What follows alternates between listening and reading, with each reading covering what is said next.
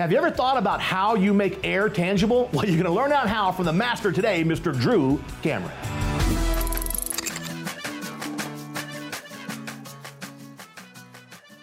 Now, today we've got some special content from Drew Cameron on how to make air tangible. If we don't communicate the importance of air quality to our homeowners, we're really missing out. Take it away, Drew. Thanks, Wally. Welcome to Contractor University, powered by EGIA. I am Drew Cameron from Flow Odyssey, and I'm going to be your host today. And we're going to talk about, in this edition of Cracking the Code, making air tangible. Okay, now why do we want to make air tangible? Well, if we don't make air tangible, then it doesn't get the level of importance that I think it needs to have in the customer's mind, right? We just breathe and we, and we take it for granted every day. Okay? We worry more about the quality of the food that we eat and the, the cleanliness of that food and, and the quality of the, the fluids and um, whatnot that we put in our body. Even to this point, like, you know, when I grew up, you used to drink out of a hose every so often as a kid if you were thirsty outside during the summer. Nowadays, we bottle water, right? And they're charging like anywhere between a dollar to five or six dollars a bottle you know, at a sporting event right? And so we've got water that's bottled, right? And it's marketed in all kinds of different kinds of ways nowadays, right? It'd be great if we could bottle air and make it that that tangible, if you will, and create a heightened level of awareness within our consumers, so much so that they would consider it and really think about it when making buying decisions, right? But otherwise, they just think you're just heating and cooling the air. They don't know about the fact that you might be, you know, heating up the air and not drying out the air, but giving the air the ability to hold more moisture. The, you know, amount, the amount of particles and contaminants and volatile organic compounds and chemical compounds and hazardous materials, you know, that are that are in the air. If we could colorize the air so that the customer could actually see it moving and see based on the color of the air what the urgency level is of that air in the home, um, and is it moving the way that it should? Is it heated and cooled the way that it should? Humidified, dehumidified, filtered, purified. If we, if we could do that, that would be fantastic, wouldn't it? Well, I, I don't know that that's going to happen in our lifetime to be able to colorize air, uh, but there are some things that we can do to bring air to life and make it visible. That's what I, I mean when I say make it tangible. If you can make it vis- tangible, you can make it visible.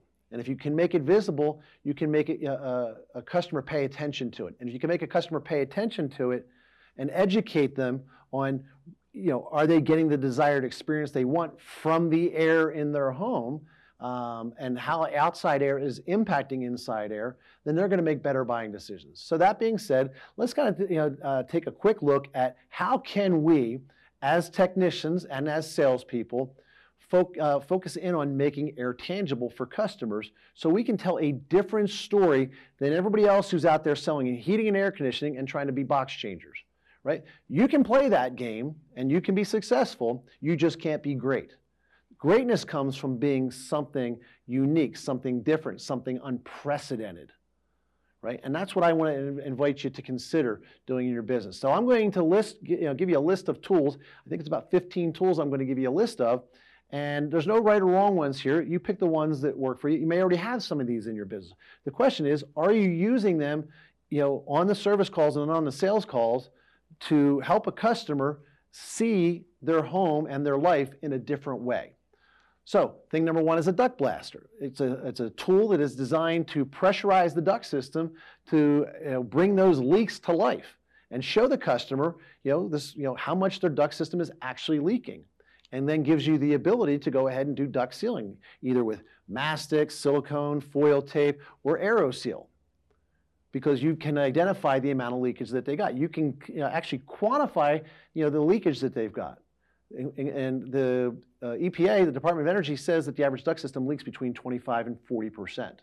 You'll be able to quantify that for a customer. You'll be able to uh, solve that problem, improve the comfort in their home, improve the system operation, therefore longevity, as well as energy uh, savings on, the, on there, as well as the air quality, right? Because if I've got holes in the duct system, it can pull stuff in and pull through into the house. A blower door, also known as an infiltrometer. This is basically where we put the, uh, a fan on the front door and we suck all the air out of the house and we put the house under a negative pressure. Okay, well, we, we know where the duct leaks now. Well, why don't we see where the house leaks?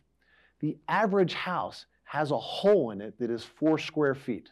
A four by four, which is actually 16 square feet, um, hole in the wall. It's like leaving one of your windows open, you know, all winter long. And if you ask a customer, would you leave one of your win- win- uh, windows open all year long, days, nights, weekends, and holidays? They say absolutely not. You say why not? Well, it's unsafe, it's unhealthy, it's uncomfortable, it's energy wasting. Yes, yes, and yes.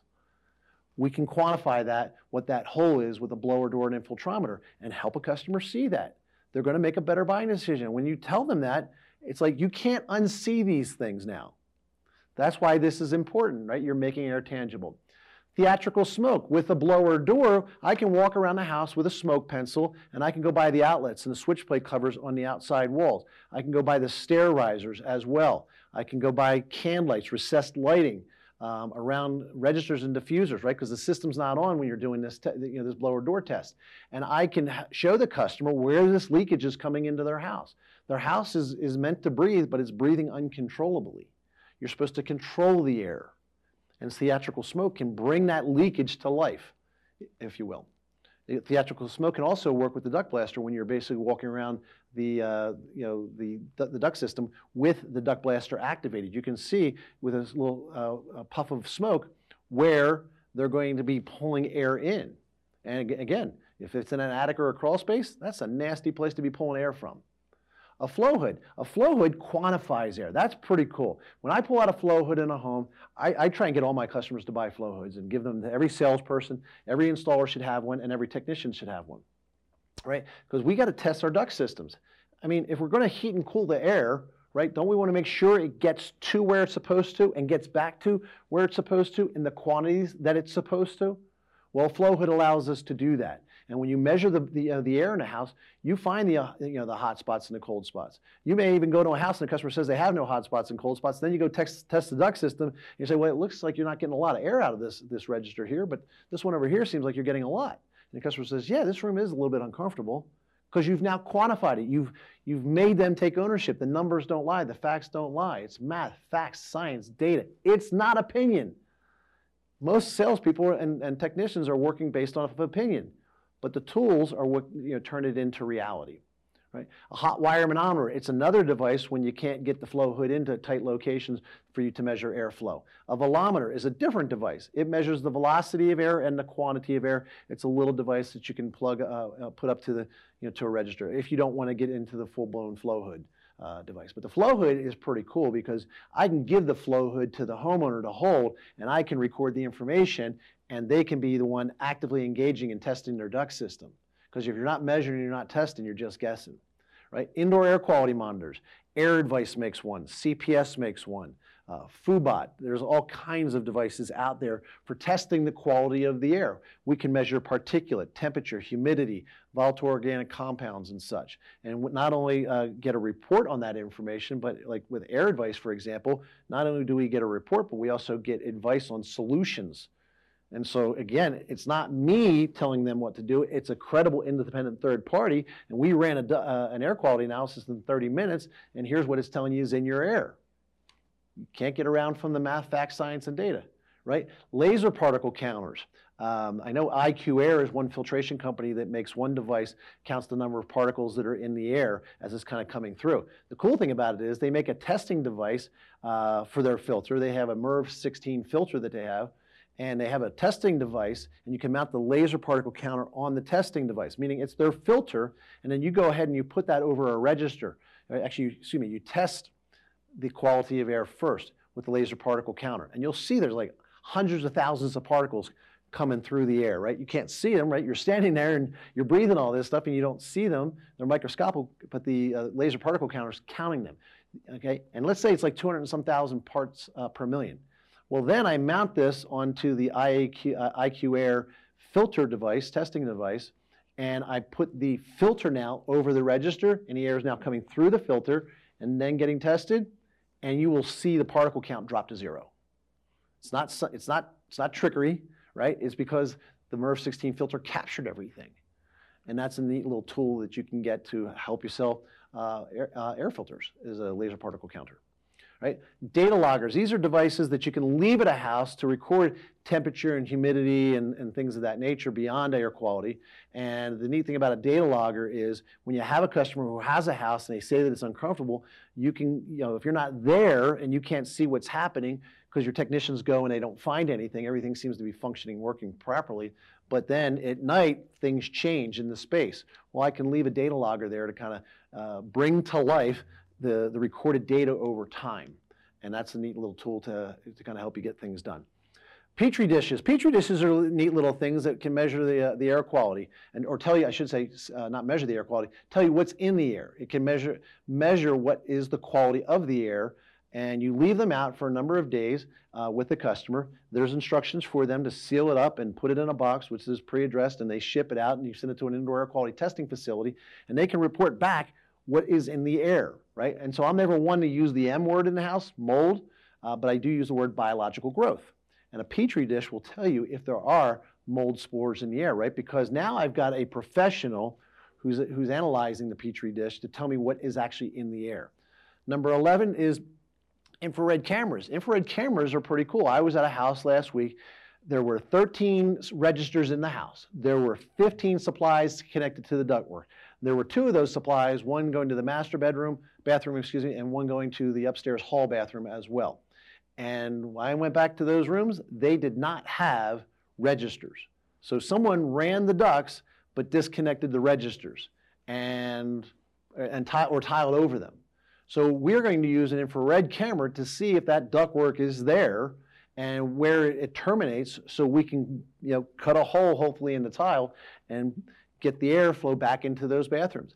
And nobody, but nobody told this woman, and it's her brand new house, she's just been moved in since February, no one told her that they could restore comfort to those two bathrooms, which she told us were problems. So again, infrared cameras are going to be a neat little tool for that. A duct camera. I can put a duct camera or a borescope inside um, the ductwork or inside a heat exchanger to check the quality of the heat exchanger, make sure there's no cracks in that. Or I can put it inside the duct system and I can see what's in the duct system. What is the dirt and debris situation inside the duct system before doing the duct cleaning as well as after doing the duct cleaning. So a duct camera is a very effective tool. You can also get a filter de demonstration chamber. There are some companies out there that sell media filters as well as the low voltage electronic filters. And you can get this little chamber uh, that has a fan in it and has a, a, a, small sample size of their filter in it and has a, a plexiglass clear top on it. And you you close that all up, you turn the fan on, and you then um, uh, use your smoke puffer and fill the chamber with smoke. And then turn the fan on, and you'll just see it circulates all the particles within the chamber. And then you can basically flip another switch where the, the will now pull the, the um, uh, you know, the air through the filter, and you can see if it, you know, how it cleans out the air. And it's a neat way to demonstrate for a customer, you know, air is obviously not that contaminated in the way, you know, because we made it, you know, visible. But it's a neat way to show how we can clean up the air with the filters that we offer.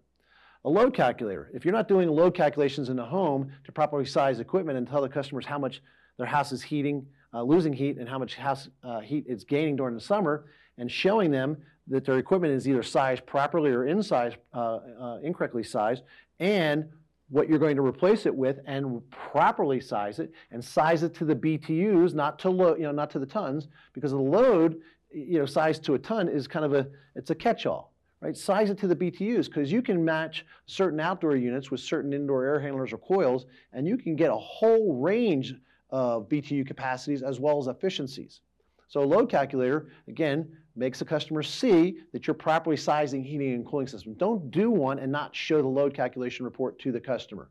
It should be an educational tool that, again, separates you from your competition. And lastly, a ductulator. Once I know how much air I need to move, right, if you're not using a flow hood, um, you know, and, and going to reuse the duct system, well, at the very least, you should pull out an app or a ductulator, if you will, the little slide rule or little wheel uh, and say, here's what your duct system was designed to carry when it was installed, you know, with the static pressure that it was designed for 20, 30, 40, 50 years ago.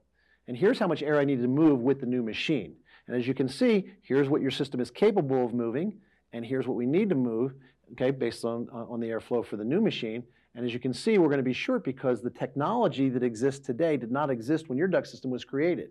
And so your duct system is not adequate, typically without some minor duct modifications, for today's high efficiency and advanced technology.